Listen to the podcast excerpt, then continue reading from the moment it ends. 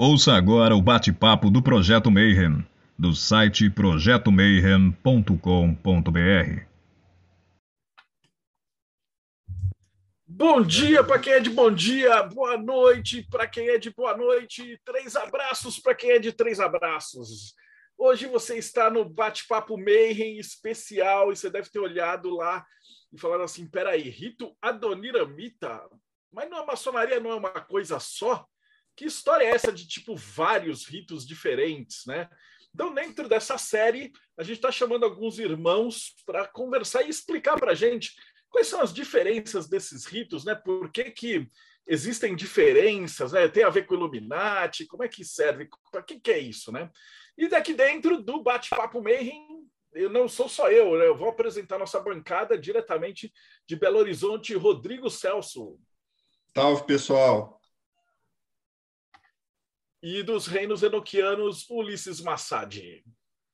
Fala pessoal, hoje nós estamos aí para ver aquele rito que quando nós vamos visitar, bate uma inveja. É aquele rito que a galera fala, mano, os caras manjam de cabala, cara. Que, que é cabala? e para chamar um irmãozão que tá, acho que eu conheço ele há uma década a mais. Mas para vocês, vocês vão conhecer ele agora. Luiz Fusaro, ele está na maçonaria, sei lá, eu assim, desde que ele era criancinha, ele já era maçom assim. Salve, Manão, como é que você está? Tudo bem, boa noite a todos. Obrigado pela oportunidade, pelo espaço. É um prazer imenso estar aqui com todos vocês. E, puta, Marcelo, eu nasci realmente dentro da maçonaria, né? Porque meu pai era maçom, a, foi grande benemérito da ordem, enfim. Só que ele nunca me dizia nada. Ele era fogo, ele não falava a respeito de maçonaria. Um dia ele me levou numa câmara de reflexão dentro do Grande Oriente, é, São Paulo, né, do GOSP. E eu achei sensacional, né, que eu vi aquilo, eu falei, nossa, que bacana. Eu era criança, ele falou, oh, um, um dia você vai estar aqui dentro e eles vão fazer um monte de pergunta para você. Eu falei, rapaz, deu medo, né? Falei, nossa, cara, esse negócio tá é complicado aqui dentro. Enfim, aí aos 38 anos de idade, ele resolveu me chamar para uma loja. E, na verdade, não foi ele que foi meu padrinho. Meu padrinho também é um amigo dele de muitos anos, também maçom há mais de 50 anos, ele ainda vivo, né, o Francisco Costa Campos. E eles também têm uma história magnífica, né? Então a minha história vem junto com a história deles, né, praticamente. Eles eles participaram praticamente daquela cisão em 73. Então eles já são dessa época, né? O, o, o, eles fundaram, eram uma loja do Grande Oriente Paulista, e depois eles saíram do Grande Oriente Paulista naquela época, em 1980 mais ou menos, e fundaram trouxeram as lojas do Grande Oriente Paulista para o Grande Oriente do Brasil. E era retidão e prudência a loja. A loja em que o atual grão-mestre do Grande Oriente de São Paulo foi iniciado, né, que é o Francisco Marques Baluc Filho, iniciado pelo meu pai e pelo meu padrinho. Então, a história deles é fantástica e, e tem a ver com política maçônica, tem a ver com um monte de coisa que infelizmente ou felizmente, a gente vê até hoje acontecer. Né? Então, a gente acompanha isso de perto, a gente está sempre ali, a gente torce para que um dia isso não exista mais. Por quê? De fato, o que, que interessa para um maçom? É trabalhar, de fato, as virtudes que, quando a gente vê que, quando a política ela é envolvida na história, os ensinamentos maçônicos são esquecidos um pouco. Então a gente lamenta muito tudo isso. Mas vamos falar de coisa boa, né? Vamos falar do que a maçonaria pode oferecer para a gente, principalmente o rito Adoniramita. É, antes de explicar assim, o que é o rito Adoniramita, a gente brinca e fala assim: todo mundo lia o gibi do Homem-Aranha quando era criança, né? E o Stan Lee sempre contava a origem do Homem-Aranha, né? Por quê? Porque ele falava assim que todo gibi é o primeiro gibi de alguém. Então, alguém está escutando esse hum. podcast pela primeira vez. Eu queria que você explicasse um pouquinho o que é maçonaria. Bom, o que é maçonaria, para mim, né, geral. É a tua assim, opinião. Tá? É, Se vocês exato. vão ver, a gente tem vários convidados, cada um deu uma definição. Todas são parecidas, mas iguais, né? Bonito de ver, porque é. cada pessoa está dentro da maçonaria por um motivo, né? Exato, exato. Bom, eu, o meu, meu maior motivo, além da influência paterna, né, que de fato me influenciou bastante, mas também é a respeito. Eu fui entender o que é maçonaria muito depois, né? Quando a gente entra, a gente não sabe o que é, né? Você passa a, a ingressar numa instituição, faz os seus compromissos ou juramentos, dependendo do rito, né? Sem saber o que é, né? De fato. Mas quando você de fato descobre o quão a maçonaria pode te ajudar Putz, é maravilhoso. Então, para mim, maçonaria nada mais é do que uma, uma instituição de aperfeiçoamento humano. Né? Nós estamos ali para nos aperfeiçoarmos como seres humanos. Né? Vivemos aqui na terceira dimensão, com tudo aqui para nós aprendermos. A materialidade está aqui para que nos ensine a, o que é a materialidade. Então, a maçonaria, para mim, é de fato uma escola, vamos colocar uma escola entre aspas, né? Mas um lugar de aperfeiçoamento, né? Porque para que você se aperfeiçoe dentro da maçonaria é necessário que você busque o conhecimento. Sem essa busca você jamais vai crescer. E claro, eh, temos que separar a questão egocêntrica que a maçonaria vem sempre é, exaltando né, nas, nos irmãos, nos ritos e tudo mais. Então, a, o aprendizado em lidar com o ego, eu acho que a, a maior lição da maçonaria. É o aprendizado em lidar com o próprio ego.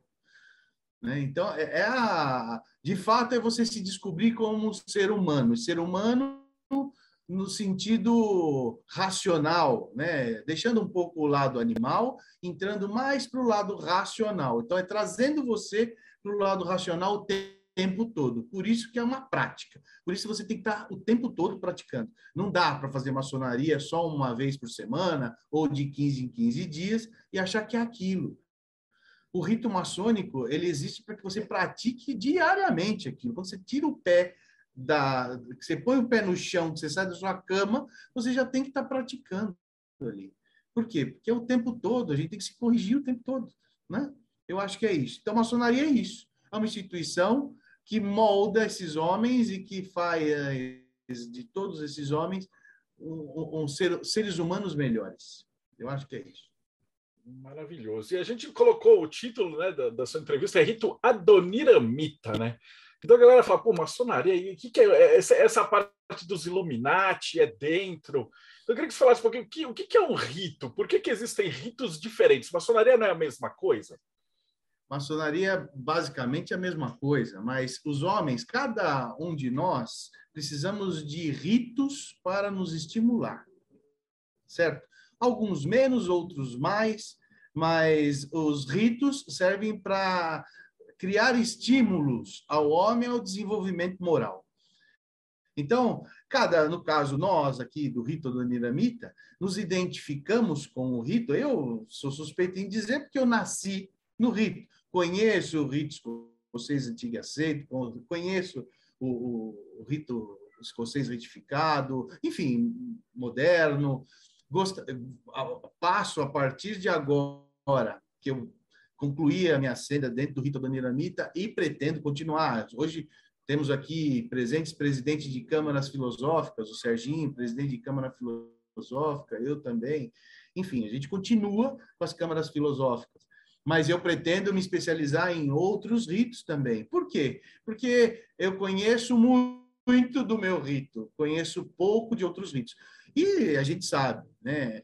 Desde de 1740, quando teve a Revolução na França, e tinham mais de 50 ritos ali trabalhando, era uma bagunça. Então, eh, cada um buscava de fato uma maneira de se de buscar o estímulo, a, a, a conexão com algo que nós denominamos de divino, né? Então, a maneira que você se conecta ao divino é que criam os ritos diferentes, tá certo? Cada um com a sua identidade, cada um com as suas nuances, enfim. Eu acredito que é por isso que existam tantos ritos ainda, poucos deles praticados no Brasil, né? Existem Memphis e Mizraim, eu conheço muito pouco do rito, conheço pessoal que pratica o rito, já pedi literatura para poder estudar um pouco mais, até mesmo que o rito adoniramita traz um pouco desse rito, traz um pouco do rito de Eredon, enfim, são ritos que também são dos primórdios aí da, da, da maçonaria operativa, né, organizada também, enfim, a gente tem que pesquisar, a gente tem que sempre ter umas outra maneira de ver as coisas, não é verdade? Eu acredito que o rito adoniramita é, de fato, um rito que tem a ver muito com espiritualidade, com esoterismo, mas para quem se identifica com isso dentro de uma instituição que é agnóstica, certo? Que ela aceita todas as religiões, mas assuntos é, espirituais, assuntos esotéricos, que cada rito trata de uma maneira diferente. E o Adoniramita exalta, né? Sempre mostra com a sua prática ritualística, né? É uma coisa que vai estimular cada vez mais aqueles irmãos que estão estimulados a tender a, a essa crença, a essa fé, enfim, que seja. Fantástico. Então, a pessoa ela é iniciada na maçonaria, ela pode ser iniciada em qualquer rito, né, em vários dos ritos diferentes. E aí o Adoniramita é um desses ritos, né? Você podia falar um pouquinho da história? Como é que surge o rito Adoniramita? Como é que ele se desenvolve? Como é que ele chega no Brasil? Então, a, a ideia é quando uh, o, a maçonaria ainda lá na Inglaterra e na França, né? Que existe uma rivalidade em Inglaterra e França, mas é, o rito Adoniramita surge quando é, o grau de mestre maçom é introduzido na maçonaria, porque até então não existia o grau de mestre, né? Era o aprendiz e o companheiro. Aí a lenda, né, de Irã é que trouxe o grau de mestre, tá certo? E a partir disso é que surgiu o rito adoniramita. Esse rito surgiu por volta de 1740, mais ou menos. Foi quando uma, houve uma publicação, na verdade, né? de um maçom, Louis Trevinon, é o nome do, do maçom, e ele faz o catecismo do franco-maçom. Né? E aí depois ele cria uma a história de Adoniran, o arquiteto do Templo de Salomão. Então ele muda o personagem de Irã Abif para Adoniran. Irã é o rei de Tiro, que indica Adoniran para a construção do Templo de Salomão. É a partir daí, dessa história e dessa lenda, que surge o rito adoniramita. Né? Então, é isso ao longo né, de anos de, de, de execução, né, do, de aperfeiçoamento do rito. O rito, ele nasce na França num período super conturbado, que tinham N ritos ali trabalhando naquela época.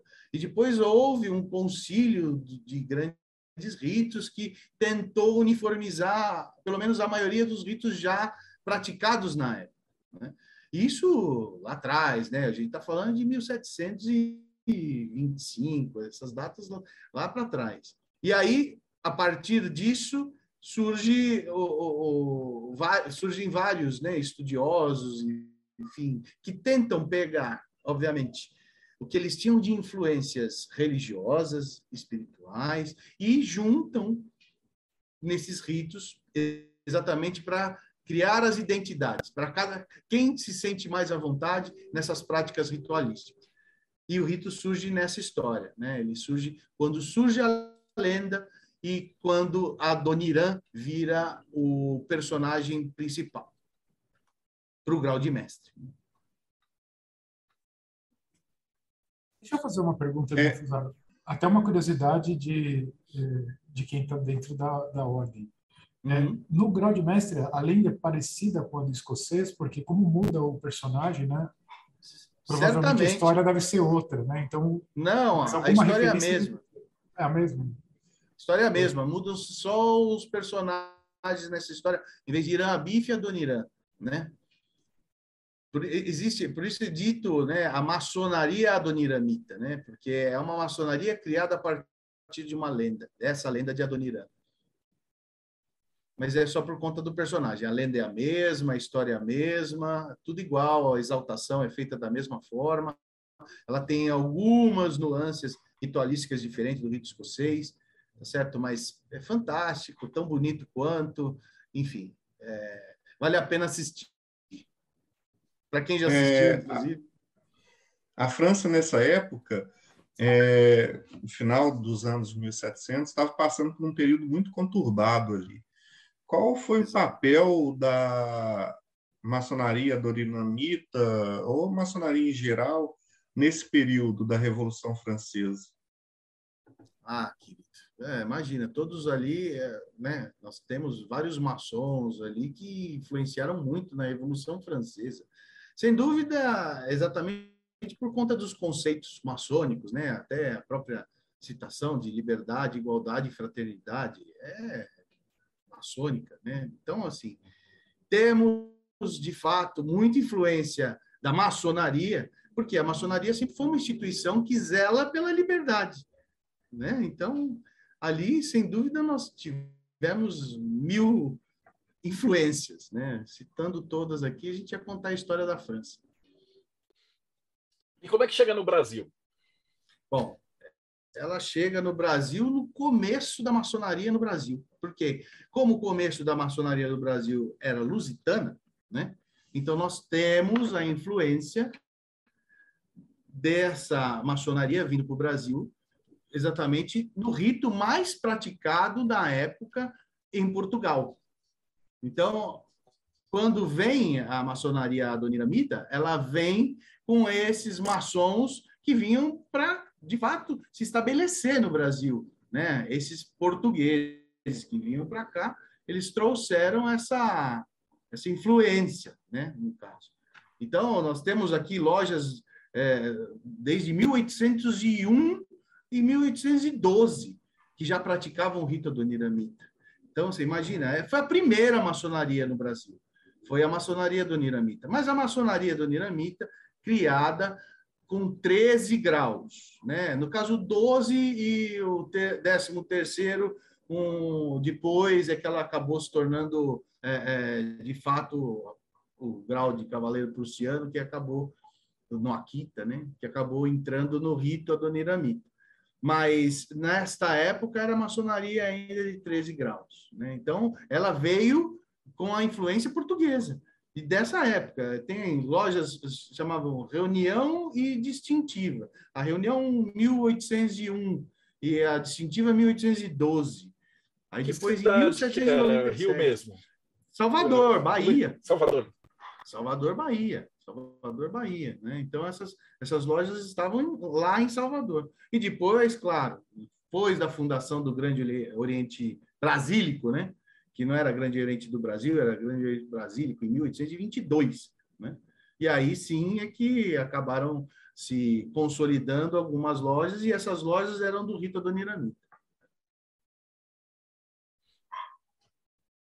Poxa, que fantástico. E aí depois ela, ela começa por ali, aí vai para o quê? É, no Rio, em São Paulo. Aí é Rio de Janeiro, né? Porque Rio, né? as capitais eram. São Paulo exato, nem existia nessa época. Não né? existia São Paulo, né? Não existia, exato. Então era Bahia, Rio, Recife, ali o Nordeste se consolidou muito e é até hoje as lojas mais antigas do Brasil são dessa região, né? Então a gente tem muitos irmãos do Nordeste que são do Rito Adoniramita, por isso que ele é tão forte no Nordeste também, muito praticado lá no Pará, enfim. Então, nós temos é, é, essa influência ainda enraizada né, no Nordeste por conta disso. Né? O Brasil foi descoberto ali, né? na Bahia. Então, enfim, a gente tem muitas lojas adoniramitas ali. E hoje, é, o maior colégio adoniramita, pelo menos o Excelso Conselho da Maçonaria Adoniramita, que foi o primeiro é, organizado né, dos graus filosóficos para o rito, e até muito pouco tempo foi o único no mundo, depois do fechamento do, do, da prática do rito, foi deixada de ser executada em Portugal e passou a ser só executada no Brasil, né, o rito adoniramita. Isso depois de um tempo. Então, o Excelso Conselho, ele ainda ele vai fazer 150 anos agora de existência. É, então, é, tem história para caramba, né? E, claro, não existiam brigas políticas na época, até pouco tempo atrás, enfim, essa é outra, outro cerne, outra questão. Mas que é, de fato, o rito mais antigo praticado no Brasil, sem dúvida. Isso que você me falou hoje, eu achei sensacional essa, essa origem francesa, principalmente explica muito, porque ele é muito cabalista, né, também. Assim, na minha opinião, de todos os ritos que eu conheço, eu acho, acho que é um dos mais uh, devocionais, eu diria assim, né? Que é, é trabalha com tem incenso, muito, tem muito... trabalham com muita ritualística, né? É, tem, essa, essa, essa influência né, de, de, do incenso, da incensação, das velas e tudo mais, ela vem de uma reformulação do rito, que é quando o, o, o rito, o rito parecia muito, o rito adoniramita, no seu início, ele parecia muito com o rito moderno. Ele era muito parecido com o rito moderno. Depois ele foi mudando exatamente as, as pessoas que foram mudando um pouco a, a, o jeito do rito, foram trazendo essas influências. Puta, Helena Blavatsky foi uma das pessoas que, que influenciou o rito da Niramita. Tá certo? Então, assim, você tem Jorge Adum, você tem uma série de pessoas aí que foram ajudando a, a, a reformular o rito e transformar o rito nessa senda mais espiritualista, né? trazendo o rito mais para esse lado espiritualista. Mas ele é essencialmente israelita também. Ó. O Serginho pode explicar melhor as influências, por quê? Porque nos nossos graus filosóficos, nós temos eh, exatamente as lendas, as histórias bíblicas, no caso, mas daquela época, né, bíblicas, não só bíblica, né, não só o livro cristão, Torá, que tem as histórias do Velho Testamento, enfim. Nós aqui, é, é existe uma, uma dúvida e uma coisa que para direto, a gente se depara que o rito é cristão, não existe isso. O rito nunca, é, ele não é cristão, pelo amor de Deus. As influências desse rito, é óbvio, são tiradas exatamente desse período né? Mas não se confunde um rito maçônico com uma religião, porque não, não, não condiz com a maçonaria, não é isso.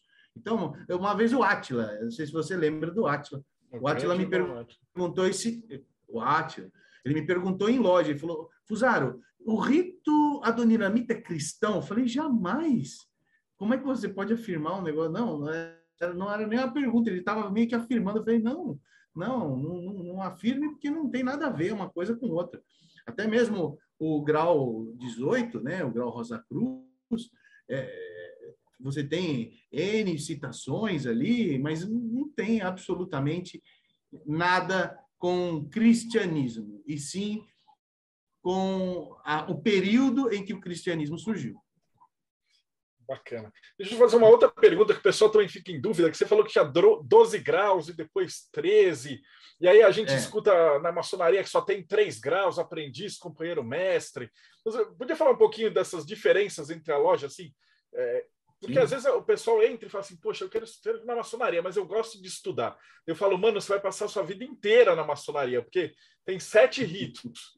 Cada rito tem iniciação, elevação, exaltação. E aí cada rito vai ter depois graus filosóficos diferentes. E depois, se você for do, do York, né, do, do Emulation, você ainda vai ter as ordens de aperfeiçoamento e tal, né? E aí eu coloco aquela imagem que está ilustrando uh, no início do, do vídeo, que são as escadas. Então, eu queria que você pudesse falar um pouquinho mais do que, que são graus dentro da maçonaria e como é que eles funcionam, obviamente, sem falar nada de, de ritual, né? Mas uma explicação de o que, que, são graus dentro da maçonaria, por que, que vai até o terceiro e por que, que depois vai até o 12 e depois por que, que vai até o 33? Né? Teve uma reforma aí no meio. Queria que você pudesse é, explicar isso. Essa história aí, essa história, ela, ela foi a partir de 73, 1973, né? Nós temos o Ayrton de Menezes, né, que foi um dos nossos patriarcas, enfim, ele que resolveu mudar de 13 graus para 33 graus. Por quê? Porque era mais parecido com o rito mais praticado no Brasil. Então, ele, para incentivar os irmãos a voltarem à prática do rito adoniramita na época, ele resolveu equiparar é, os dois ritos com 33 graus. Mas vamos lá, vamos falar um pouco do que são graus, né? A maçonaria ela começa no grau 1, né, como aprendiz, vai ao grau de companheiro e o grau de mestre maçom. Até aí a maçonaria simbólica. Acredito que a maioria, todos aí já, pelo menos, já sabem a respeito disso. Agora, o que se trata a maçonaria simbólica e o que se trata a maçonaria filosófica. Na simbólica, eu acredito e eu aprendi assim, a gente aprende o básico da maçonaria. É que nem eu, eu sou praticante de karatê há anos. E quando a gente pratica karatê, passa por várias faixas também, né? E você acha que quando você chegar na faixa preta, você está no auge do negócio. Não, é aí que começa o negócio, né? Você até não conhecer a prática, né, você não pode utilizar de fato da maneira correta, você não sabe, você não tem a prática, você não tem o desenvolvimento. A mesma coisa na maçonaria. Grau 1, 2 e 3 não quer dizer que você chegou na faixa preta, pelo contrário. Aí depois da faixa preta você tem os dans, né? Tem primeiro dan, segundo dan, até o sétimo dan. Na maçonaria é igual.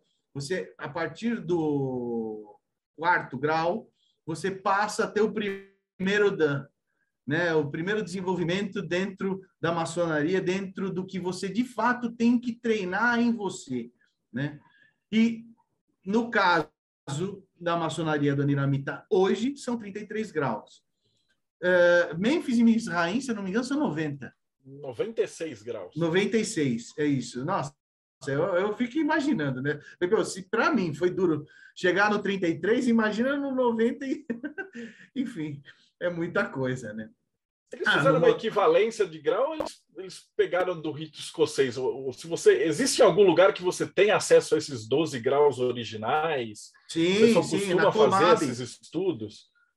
Sim, sim. Na verdade, assim, é, é, é, bem, é bem simples, porque a, a nós praticamos a, a, a mesma sequência ritualística que, no caso para eles o 12 grau era o nosso 18 grau. Então, assim, a prática ritualística ainda é a mesma, né? Nós só estendemos mais algumas lendas, né? E misturamos um pouco mais para os 33 graus, um pouco mais de influências culturais. Então, putz, você vai do israelita ao egípcio, né? Nos graus filosóficos. Então, você tem muita influência, né? E é essa influência que faz com que você é, é, forme, de fato, uma opinião a respeito de tudo que você vai conhecer culturalmente, certo? Você uma cultura só não vai te dar trazer a luz que é necessária para a prática ritualística, principalmente é, com as influências que nós temos hoje em dia. E culturalmente, né? Nós temos que é, observar todas as culturas. Então, nós passamos praticamente dos 33 graus por todas as culturas e todas as religiões, que é o maior intuito do grau filosófico, que é mostrar que não importa a religião que você pratique, a fé que você tenha, e o objetivo final é o mesmo, tá certo? Então é isso que a maçonaria mostra, principalmente a Doniramita, nos seus 33 graus. E nos 12 graus, no, no caso 13 graus, também né? Que só que, claro, com histórias diferentes e passagens diferentes. Mas é isso, basicamente. Fantástico. Você falou uma coisa assim maravilhosa que é de arte marcial. E é engraçado que a gente entrevistou pessoal de várias ordens iniciáticas e tal, e a, uma boa parte deles é faixa preta de algum estilo também. então a gente levanta muito essa questão de tipo, poxa, arte marcial tem muito a ver com, com maçonaria, né? Então vou até te fazer é, uma pergunta é igual. fora mas aproveitando, né? O que, que você vê de semelhança entre assim desenvolvimento do karatê e um desenvolvimento de um maçom, né? Uma palavra-chave aí que una esses, esses dois. Porque tem gente que entra na maçonaria, o cara fica 30 anos lá e não aprendeu nada, né? Pois é. tem gente que entra tal, e o cara que treina o karatê para ele avançar também, ele precisa de dedicação, de esforço. Então, isso é legal. Eu queria que você falasse um pouquinho dessa, dessa correlação entre arte marcial e, e maçonaria. Sem dúvida. Olha, não dizendo assim, tipo, precisa fazer, não, mas o que, eles têm em comum? Bom, a, além da, do treinamento que você precisa, né? A disciplina para você estar tá ali treinando sempre. São as correlações geométricas, inclusive de posições que você tem no karatê com as geometria sagrada que a gente conhece e que a gente traz, né, dos primórdios da maçonaria. Então, a, disciplina, a, a, a espiritualidade, o equilíbrio espiritual, né, a, que você trabalha em ambos. Você trabalha na arte marcial e você trabalha na maçonaria. A busca pelo equilíbrio. Porque sem isso, a gente não consegue, sem equilíbrio de é, mente, corpo e espírito, por isso é um tripé, né? a gente não toma nem a decisão certa, nós não temos condições de tomar a decisão correta. Nós temos que buscar esse equilíbrio, e esse equilíbrio só vem por intermédio da saúde física, mental, espiritual, química, tá certo?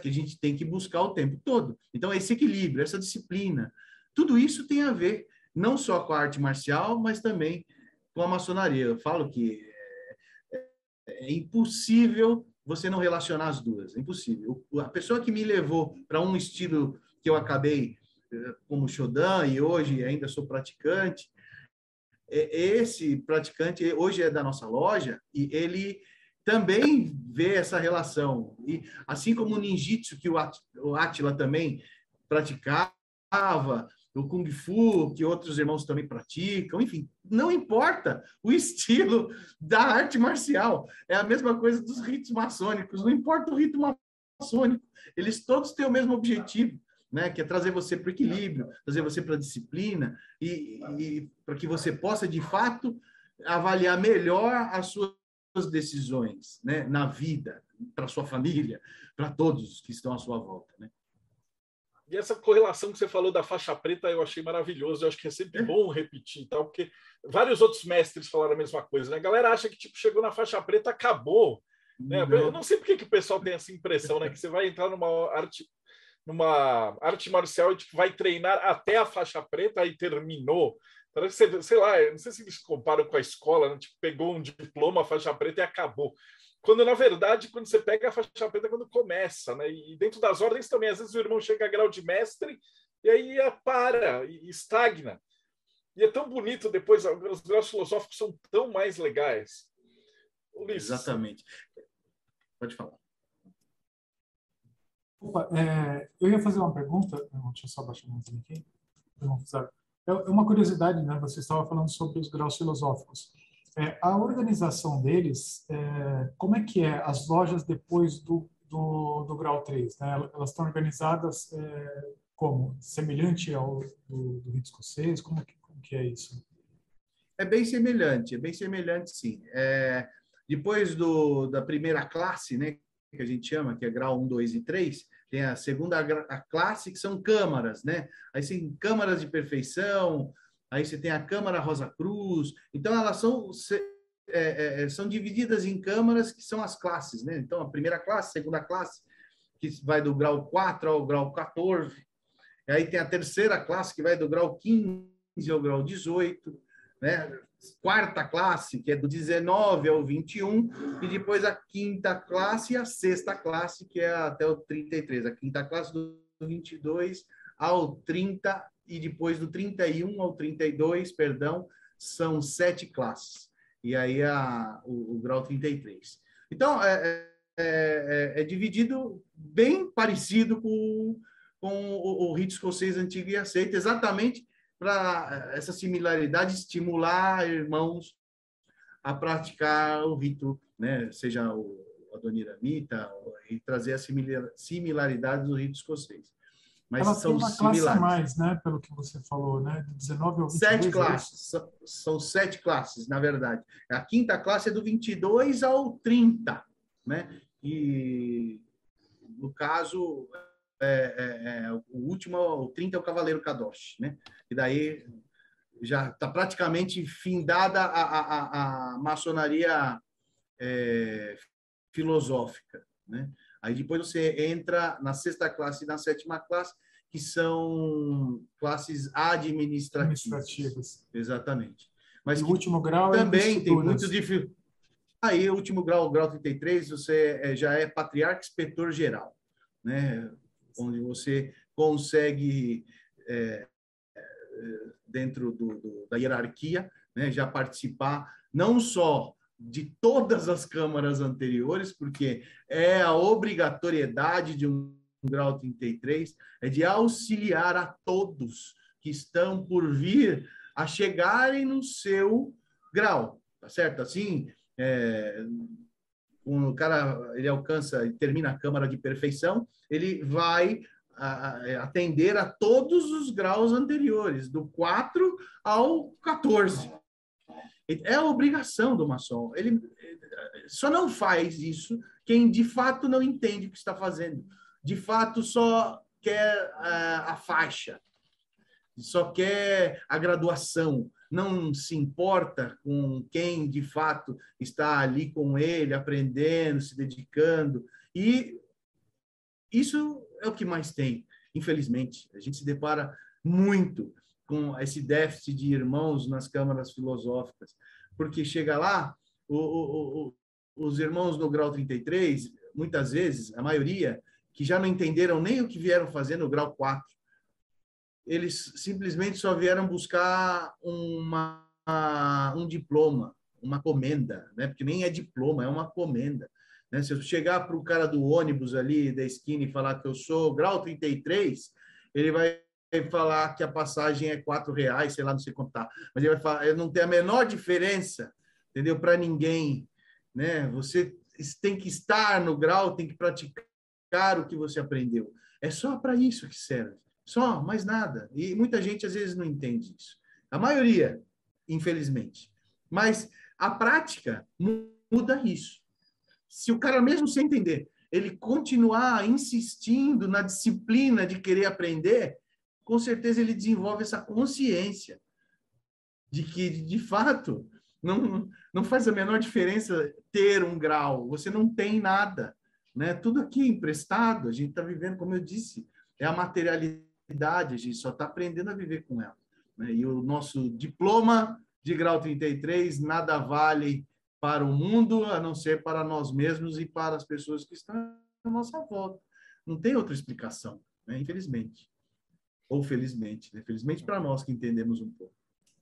Luiz, você tocou num ponto muito importante que eu quero até fazer uma pergunta de como é que é, como é, que é o processo para você iniciar aí na loja, uma loja Dona Iramita, né? Principalmente porque é o seguinte, eu esqueci, eu devia ter falado isso lá no começo, mas se a gente está no YouTube, provavelmente você que está vendo o vídeo deve ter tido uma propaganda mega picareta de maçonaria Illuminati antes desse vídeo começar. Eu estou apostando dinheiro aqui. Se, se você teve essa propaganda, coloca nos comentários para a gente ver.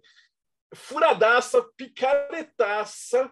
Então eu queria que você falasse assim, como é que, que como é que se faz para entrar na maçonaria séria e o que, que não é a maçonaria séria também, né? Que esses caras prometem. Anota aí, põe nos comentários. É isso que eu ia perguntar, Marcelo. Agora fique rico, ganhe carro, mulheres, iates, etc. E, e deu uma entrada. Transfira um pix aqui para mim. Eu esqueci, a gente está no Zoom. Eu esqueci que vai para o YouTube, e aí vai ter aquela propaganda obrigatória e provavelmente vai vir o mesmo palhaço de sempre fazer aquelas abobrinhas, né? Então, se você tá Entre na maçonaria. Deus, não é. Como é o processo sério da maçonaria? Como é que, como é que alguém pode entrar para a maçonaria? Bom, não, não, se entra na maçonaria senão por convite de um maçom, né? É, não existe outra maneira. Você não faz PIX, você não busca uma entidade, enfim. A gente, a gente já, vi, já viu né, várias entidades aí buscando no mercado e pena que as pessoas que não conhecem de fato a instituição e a instituição séria entram né, muito nesses golpes, enfim. Eu penso vários, né, enfim. E que hoje, até alguns, a gente consegue é, acolher dentro da nossa instituição. Né? A gente tira da instituição que os enganou e traz para instituição séria, porque de fato são pessoas de bem, pessoas que não mereciam ter sido enganadas, mas que por um momento sendo iludidas, comprando de fato uma propaganda, é, resolveram entrar. Mas maçonaria não se entra por senão convite, né? Tem que ser convidado e antes do convite é averiguado se essa pessoa tem condições de fato de ser um maçom. Mas quem avalia primeiro é realmente o, o, a pessoa que indica, né? que nós, depois de iniciado, chamamos de padrinho. E o que acontece é que, às vezes, é, essa avaliação também não é das mais criteriosas, e às vezes é só por afinidade. E, olha, eu gostaria muito de iniciar todos os amigos que eu conheço, que não são maçons, mas nem todos, de fato, têm perfil para ser um maçom. Tem muitos que eu conheço que são maravilhosos, pessoas sensacionais, mas eh, são pessoas que não estão buscando um compromisso, nem mensal, nem semanal. Elas têm a vida delas, elas têm as práticas delas, têm o futebol. E ela, quando fala, ah, eu tenho meu futebol, não vou me dedicar a isso, meu, é porque você não realmente não está pronto para, de fato, se dedicar a uma instituição que busca o aperfeiçoamento humano o tempo todo. O tempo todo. Então, quando se é convidado por um maçom, sem dúvida o convite é sério. A instituição séria jamais vai te extorquir dinheiro para que você galgue graus.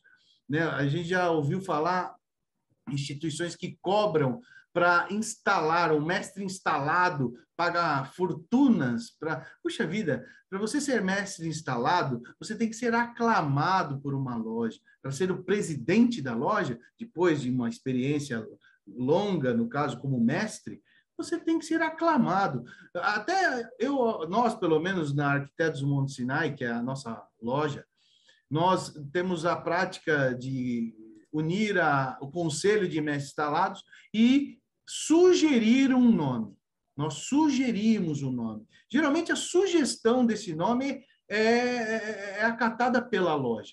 Nós nunca fizemos até hoje uma eleição, porque eu não acho que um mestre instalado deva ser somente eleito, ele tem que ser aclamado. Ele, a loja tem que chamá-lo para a obrigação de ser o presidente da loja. E é uma honra absurda você será é um aclamado por sua... Isso Não, sim, né? Você só descobre depois. Mas... Mas é fantástico, porque foi a loja que depositou em você a confiança de estar à frente dela.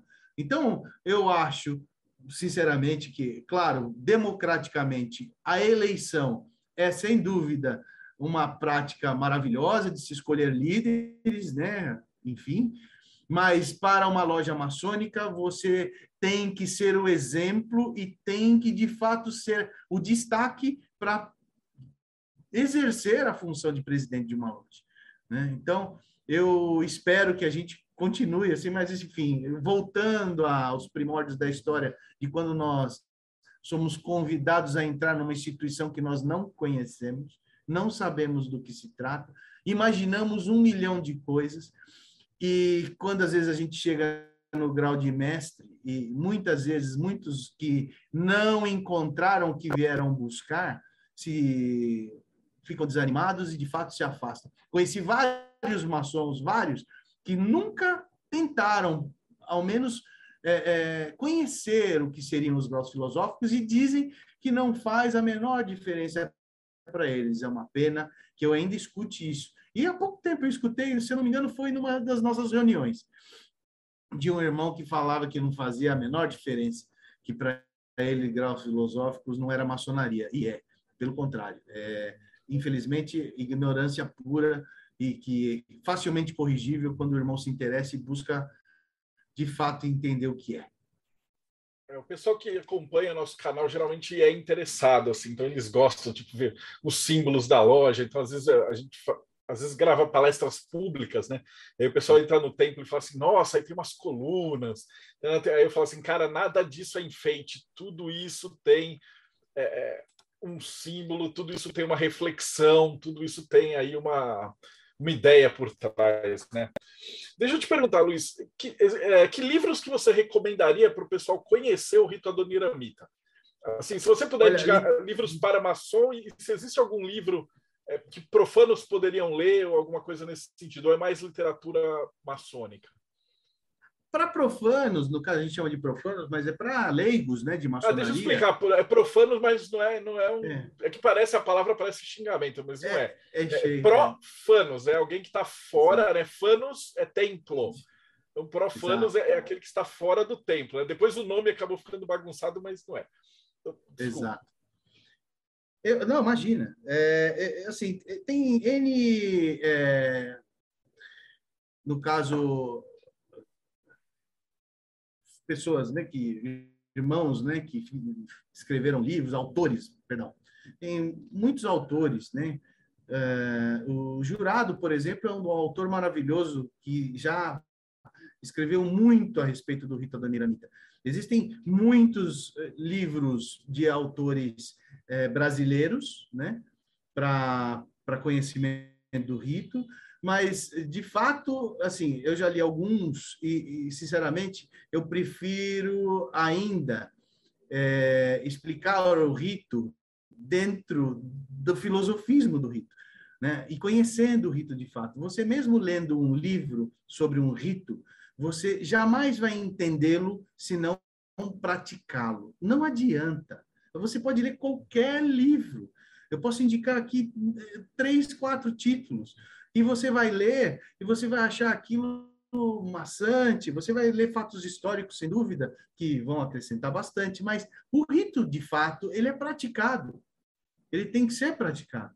Não adianta somente ler. Eu tenho aqui, ó, e, todos os rituais, ó, eu trouxe aqui os rituais, olha que beleza. Olha o tanto de rituais que nós temos aqui. Tudo isso são rituais do filosofismo, da maçonaria, da dinamita. Isto daqui, eu posso indicar para ler todos vocês, se vocês não praticarem, absolutamente nada vai valer. Nada não, não há valia nenhuma de qualquer título. Então, assim, nós temos, é muito escasso a, a, o material para o rito da Niramita, a não ser o que nós já temos em qualquer via de informação, até mesmo na internet. Se você colocar Rita da Niramita na internet, vai lá ver no Wikipédia, tem um texto maravilhoso, histórico, fantástico. E, de fato, todo está ali, o conteúdo é, é, é, verídico. Então, não existe invencionismo. Mas é, pouca, é muito pouca literatura, infelizmente. Eu e, brinco que é não... como o livro de karatê, né? Como lutar karatê. exatamente, exatamente. Você vai lá, você lê as posições, você, puta, olha, tem os katas, né? Ah, os katas, vamos lá. Aí você olha um vídeo, você tem da minha instituição, né, do SEI, do Karatê, World SEI do Karatê, que é de um dissidente do Kyokushin, né, que é um estilo japonês, bem técnico, enfim. Ele é, foi para os Estados Unidos para difundir o Kyokushin e acabou formando o Seido. Ele criou DVDs. Aí vários DVDs. Aí, aí tem os DVDs todos, até a faixa preta, tem lá os katas. Põe um DVD e fica assistindo aquilo para você ver. Cara, você desliga na metade. Você fala, o que é isso aqui? Eu não vou fazer.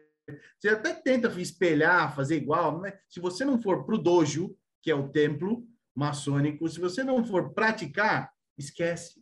Esquece. Não adianta ler nada, não adianta ver vídeo, não adianta ver o filme, não adianta. Você não vai entender o que você está fazendo, não adianta.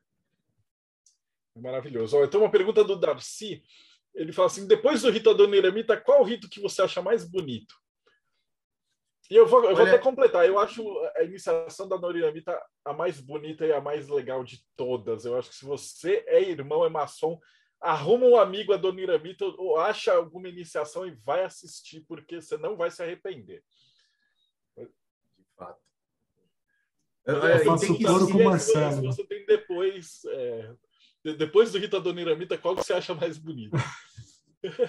Olha, eu, de fato, eu, eu, eu, não, eu gosto muito do rito escocês antigo e aceito. Eu acho rito escocês maravilhoso.